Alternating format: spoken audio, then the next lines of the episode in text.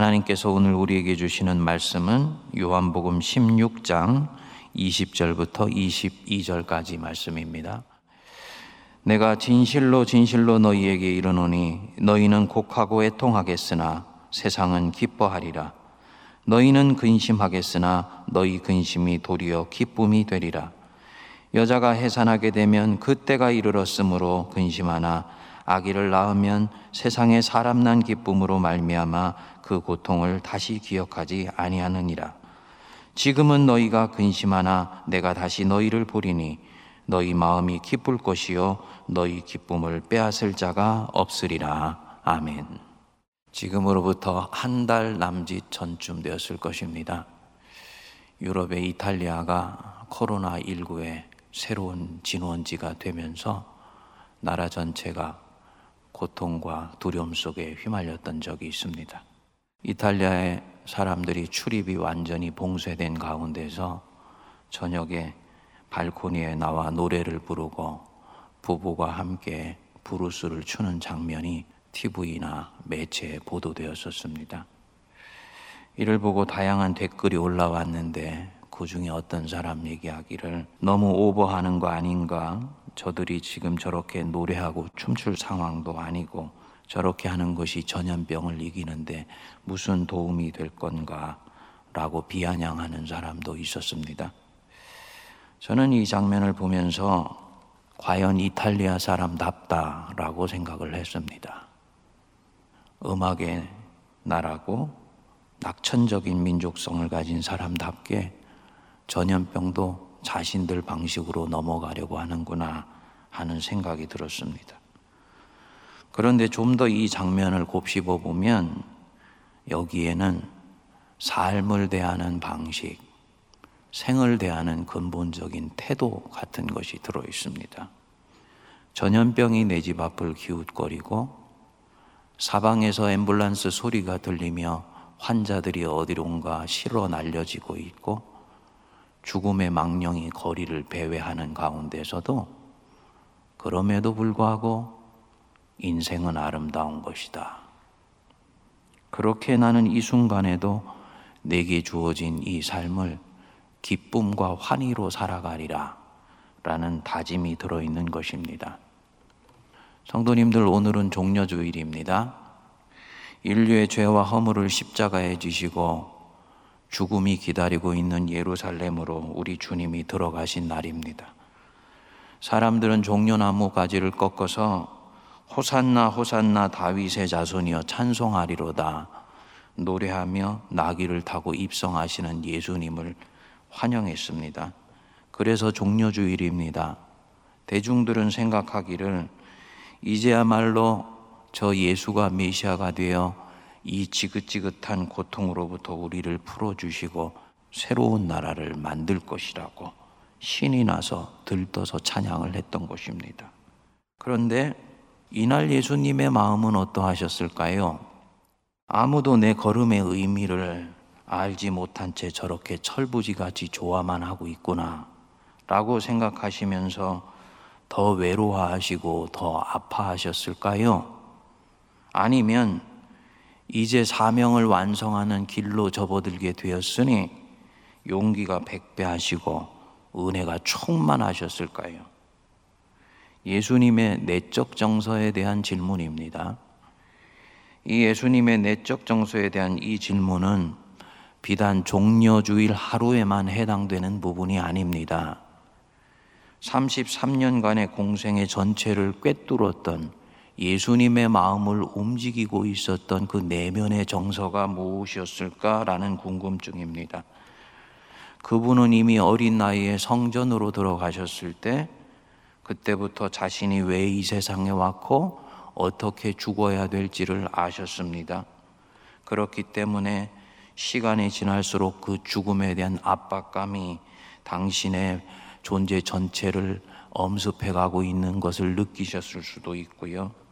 그렇기 때문에 표현은 하지 않지만 대단히 부담스러우셨을 수도 있지요. 늘 진지하고 무거우며 고뇌의 그림자가 주님 주변을 떠나지 않았을 수도 있을 것입니다. 그리고 비교적 최근까지 2000년 동안 기독교는 예수님의 이 내면의 정서를 이와 비슷하게 이해를 했었던 것 같습니다. 유럽 쪽에서 예수님을 그린 초상화를 보면 하나같이 무겁고 진지하고 비장한 것을 보면 알 수가 있습니다. 그런데 정말 그러셨을까? 예수님은 정말 그렇게 무겁고 엄숙하게 사셨을까? 종려주일날 나귀를 타고 들어가시는 예수님이 죽음을 향해 가는 속죄제물 그 자체가 된 듯 비장한 마음으로 그 예루살렘에 입성하셨을까? 이 질문에 답을 우리가 갖는 것은 전염병이 창궐한 지금 세상 한복판에서 내가 어떻게 살아야 될지를 가르쳐 주는 중요한 키가 되기 때문입니다. 이 코로나19 속에서 직업을 잃고 사회는 혼란에 빠지며 세계 전체는 아수라장이 되어버렸습니다. 전염병 코로나가 끝나고 나면 경제 코로나가 쓰나미처럼 밀려와서 세계에 있는 모든 경제가 무너져 버릴 것이라고 우려하는 소리들이 들려옵니다. 그런 한복판에서 그리스도인인 내가 어떤 내적 정서를 가지고 지금 이 상황을 살아갈 것인가 라는 것을 우리가 아는데 우리 주님의 내적인 정서는 대단히 중요한 부분입니다. 오늘 주신 본문 말씀은 예수께서 예루살렘에 들어오시고 난 뒤에 제자들에게 하신 말씀입니다. 당신이 이제 곧 제자들을 떠날 때가 되었다라는 것을 가르쳐 주시자마자 제자들의 마음이 근심으로 가득 차고 슬퍼하게 되었습니다. 이에 예수님이 하신 말씀입니다. 동시에 이 말씀은 십자가를 대하고 당신의 인생 전체를 대하시는 예수님의 내면의 정서가 그대로 드러난 대목입니다. 20절을 여러분 한번 보십시오. 내가 진실로 진실로 너희에게 이르노니 너희는 곡하고 애통하겠으나 세상은 기뻐하리라. 지금 현실의 출발점 명료하다. 너희는 나를 잃기 때문에 고통할 것이다. 하지만 세상은 이 고통으로 인해 구원을 얻을 것이기 때문에 기뻐할 것이다. 라는 것입니다. 그리고 시간이 지나면은 뒷부분에 너희는 근심하겠으나 시간이 지나서 너희 근심이 도리어 기쁨이 되리라. 바깥쪽에 너희들로 인해서 구원을 얻은 그 사람들이 가지고 있는 기쁨이 시간이 지나 바로 너희들의 기쁨이 될 것이다. 라는 것입니다. 그리고 당신 인생 전체를 보는 중요한 은유를 하나 21절에 던져주십니다.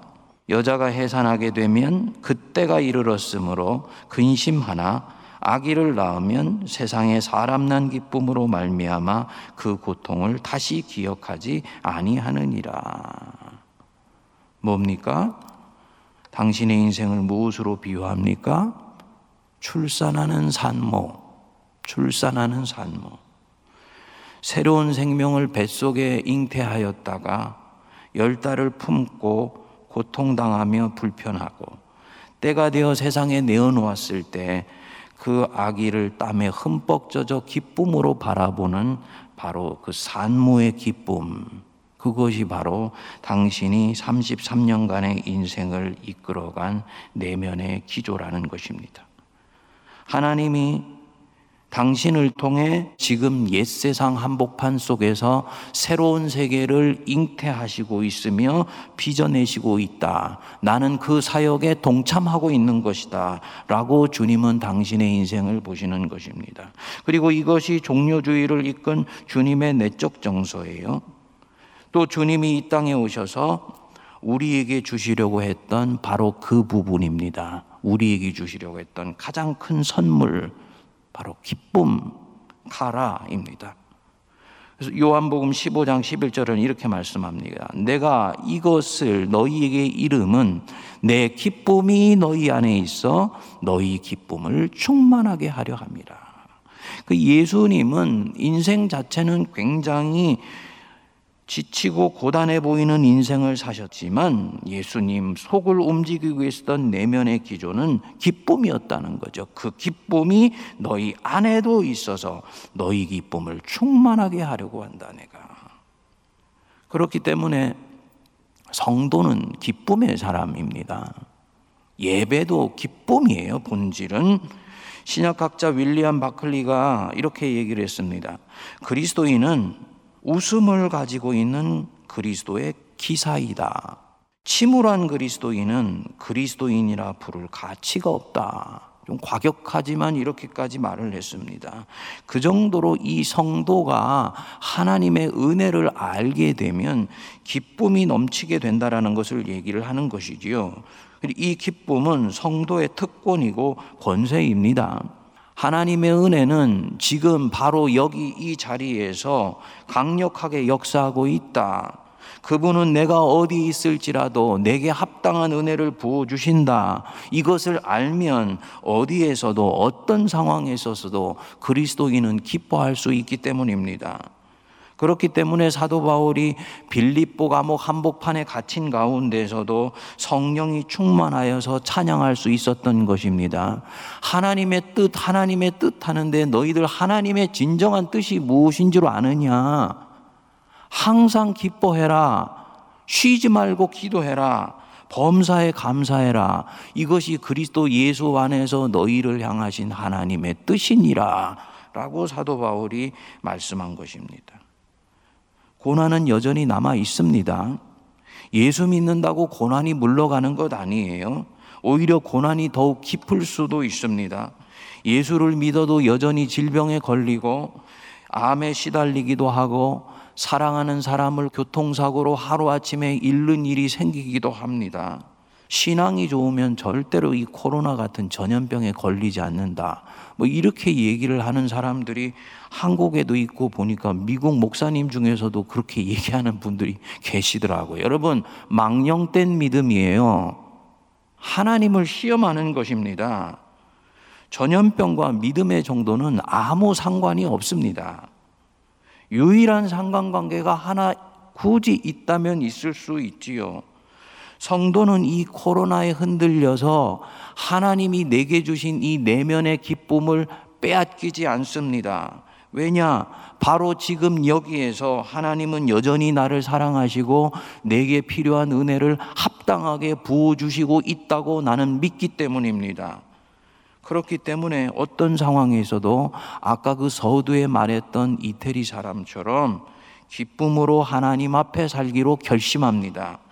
이 기쁨이 내 삶을 역동화시키면서 육체를 더욱더 강건히 보존해 줄 수 있는 힘이 생기는 것이죠. 그렇게 상관관계가 있다면 모를까 다른 것은 없는 것입니다. 안타깝게도 현대 교회나 기독교인들이 이 가라, 이 기쁨을 엄청나게 유실했습니다. 왜냐? 이 기쁨은 행복이나 재미가 아닙니다. 영어로는 joy입니다. 플레저하고는 다른 것입니다. 만나서 웃고 떠들고 즐기고 농담하면서 오는 즐거움이 아닙니다. 그런 류의 즐거움은 내면이 채워지지 않은 채 갖는 즐거움이기 때문에 시간이 지나면 오히려 우리를 공허하게 만듭니다. 이 주님이 말씀하시는 이 기쁨, 기쁨이 충만하게 하려 합니다 할 때 이 기쁨은 항상 생명이 살아나는 현장 속에 직접 간접적으로 참여하고 있을 때 오는 기쁨이에요. 생명이 살아나고 생명이 잉태되고 생명이 회복되는 현장에 참여하고 있을 때 오는 것입니다. 누군가를 위해서 그 영혼의 구원을 위해서 늘 기도하며 그 사람과 함께 성경 공부하면서 그 영혼을 보살펴 주고 있었는데 어느 날 그 사람이 예수님을 믿기로 결심하는 일이 생겼다. 바로 이때 이 사람은 얼마나 기쁨이 넘치는지 모릅니다. 그 현장에 있을 때 오는 기쁨입니다. 한 형제가 육체의 질병을 알아 고통하고 있는 것을 알고 마음을 졸이며 하나님께 간구했는데 어느 날 그가 나았다는 얘기를 들을 때 그때 얻는 기쁨입니다. 생명 현장에서의 기쁨이에요. 현대교회 이것이 대단히 약해졌습니다. 특별히 이 덩치가 큰 교회일수록 그 덩치를 유지하기 위해서 이전에 하던 것을 기계적으로 반복합니다. 안전한 것만을 추구하게 됩니다. 여기에는 기쁨이 없습니다. 기쁨은 항상 한 영혼을 구원하며 영혼을 회복하기 위해서 새로운 것을 시도하고 그 새로운 것들이 잉태되는 것과 연결되어 있는 것입니다. 예수님께서 우물가의 수가성의 여인과 대화를 하시고 이 여인이 결국은 깨어나지 않습니까? 영혼이 회복된 것입니다. 그리고 너무나 기뻐 감격하여서 자기가 늘 피하고 숨어 지내던 자기의 동네로 물동이를 버려두고 예수님 전하러 갑니다. 예수님이 그 여인의 뒷모습을 보면서 너무너무나 기뻐하셨어요. 제자들이 먹을 것을 가지고 왔는데 내게는 너희가 알지 못하는 양식 이 있도다. 제자들이 묻지요. 누가 예수께 먹을 것을 드렸는가? 예수께서 말씀하십니다. 내 양식은 나를 보내신 이의 일을 하며 그분의 뜻을 행하는 것이니라. 하나님의 일이 즉 한 영혼이 회복되고 생명 역사가 일어나는 현장 속에 있을 때 그 일들을 감당하고 있을 때 오는 기쁨입니다. 그런 부분들에 있어서 이 생명이 살아나는 현장에 내가 있으면 나도 살아나게 되어 있습니다. 바로 그 기쁨은 엄청나게 충만한 것입니다. 우리 주님 끊임없이 하나님의 그런 창조 사역에 참여하시고 있기 때문에 늘 기쁨이 충만하셨습니다. 성도님들, 이번에 코로나19는 언제 끝이 날 줄 모릅니다. 처음에 우리가 온라인으로 전환할 때는 3월 한 달이면 충분할 줄 알았습니다. 그런데 4월이 되어서 한 주가 지났는데도 여전히 이 위험은 가지지를 않고 있습니다. 한국이 지금 국민들이 지혜롭게 잘 대처하고 방역 당국이 열심히 하기 때문에 안전하다고 생각하지만 언제 우리가 방심하면 용수철처럼 다시 전염병이 확산될지 모른다고 전문가들은 말을 합니다. 또 어떻게 해서 우리 한국도 전 세계도 이 전염병에서 노인받는 날이 오겠지만 그 이후의 세계가 어떤 세계가 될지, 무엇이 우리를 기다리고 있을지 아무도 알 수 없습니다. 많은 사람들은 2차 대전 이후에 가장 고통스러운 세계가 기다리고 있을 것이다 라고 말을 합니다. 하지만 그 어떤 상황을 지금 지나고 있고 어떤 것이 우리를 기다리고 있다 할지라도 내가 지금 어떤 삶을 살 것인가를 결정하는 것은 내 자신의 선택입니다. 이스라엘 백성들이 하나님 손길에 이끌려서 애굽으로부터 나와 광야로 들어가지 않습니까? 처음에는 40일 정도면 이 광야를 지나갈 수 있을 것이라고 생각했는데 결국 40년이 걸려서야 그 광야를 통과하게 됩니다. 그것도 처음 애굽을 나왔던 1세대는 그 광야를 지나지 못하고 광야에서 다 죽고 2세대만이 약속의 땅을 들어가게 되는 거예요. 1세대 한번 생각해 보십시오. 너무나 불쌍하지 않습니까? 그렇게 나와서 그 광야에서 죽을 것 같으면 애초부터 나오지 말 것을. 고생은 고생대로 하고 약속의 땅은 바라만 보고 들어가지도 못하고 그렇게 세월을 마치게 됩니다. 왜 그들은 그 광야에서 그렇게 인생을 마무리하게 되었을까요? 하나님이 왜 그들에게 하신 약속을 이들에게는 이루어 주실 수가 없었을까요? 어떤 한 개인이나 공동체가 광야를 지나가느냐 아니면 지나가지 못하고 거기에서 쓰러지느냐는 딱 한 가지에 의해서 결정이 됩니다. 광야를 고통으로 생각하느냐, 광야를 기쁨으로 수용하고 받아들이느냐, 여기에서 결정이 납니다.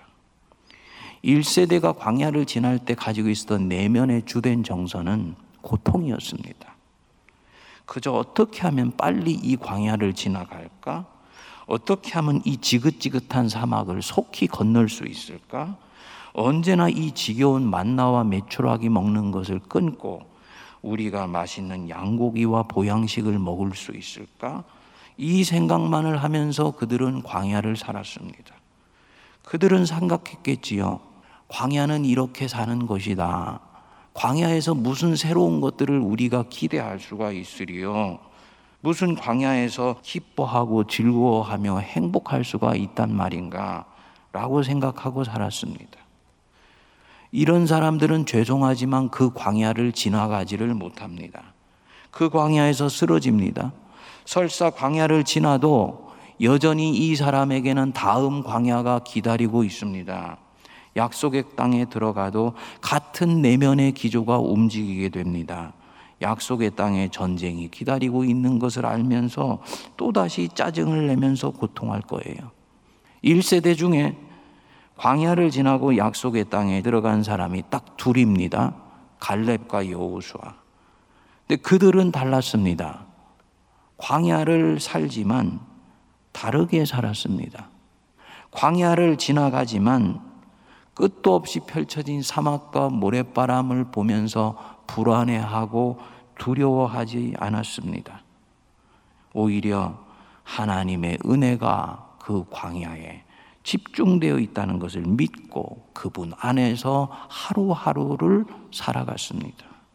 그리고 세월이 지나서 하나님이 이 광야의 걸음을 통해 자기 민족을 위해 무엇인가를 하시고 계시다는 것을 믿고 새로운 생명이 잉태되고 있다는 것을 알았을 때 기쁨으로 충만했습니다. 그리고 어느 날 광야는 끝이 난 것입니다. 성도님들, 광야에서도 천국을 살 수 있습니까? 있습니다. 아픈 날에도 기뻐할 수 있습니까? 아픔이 가시지 않았는데도 기뻐할 수 있습니까? 있습니다. 어떻게 해요? 내가 어떤 마음으로 살 것인가를 선택하는 순간부터 내가 이 광야를 천국으로 여겨 기쁨으로 살아가기로 결정하는 그 순간부터 그 사람은 기쁨으로 살 수 있습니다. 주님이 우리 안에 이미 그러한 영적 능력을 주셨어요. 내가 이 순간을 어떻게 살 것인가 선택하시기 바랍니다. 언제 이 지긋지긋한 것이 끝날까 생각하며 그 끝날만을 손꼽아 헤아리는 분들은 지금의 이 광야의 시간 속에서 아무것도 배우지를 못할 것입니다. 반면에 주님이 내게 주신 기쁨이 내 안에 여전히 살아있다는 것을 믿고 확신하며 고난 가운데서도 찬송하고 주님을 바라보며 주님이 주신 그 기쁨을 내가 끊임없이 되새긴 자는 바로 이 광야 한복판에서도 하나님과 살아갈 수 있게 됩니다. 그리고 어느 순간 광야는 끝이 나 있으며 이 사람은 하나님과 함께 새로운 약속의 땅으로 들어갈 수 있게 될 것입니다. 내일부터 시작되는 이 고난 주간에 우리가 그저 주님의 고난을 묵상하면서 속상해하고 우울해하고 낙심하는 기조에 빠지지 마시고 주님의 고난 속에는 세상이 주지 못하는 진정한 기쁨이 있었다는 것을 믿고 새 생명을 잉태하셨던 그 주님의 기쁨에 참여하면서 고난의 시간, 고난 주간을 보내는 저와 여러분들 되시기를 바랍니다. 기도하겠습니다. 하나님 아버지, 지금은 너희가 근심하나 내가 다시 너희를 보리니 너희 마음이 기쁠 것이요 너희 기쁨을 빼앗을 자가 없으리라 말씀하셨습니다. 삶이 내 원하는 대로 펼쳐지지 않는 바로 그 광야 한복판에서도 주님 기쁨으로 살게 하시고 기쁨으로 주를 바라보게 하여 주시며 하나님께 집중하게 하여 주옵소서. 그렇게 광야를 지나가게 하여 주시고 이끄신 하나님을 찬송하는 저희들 되게 하여 주옵소서. 고난 주간을 우리 예수님과 동행하며 하루하루를 지나게 하여 주사 부활의 영광에 참여하는 거룩한 백성들 되게 하옵소서. 예수님 이름으로 기도하옵나이다. 아멘.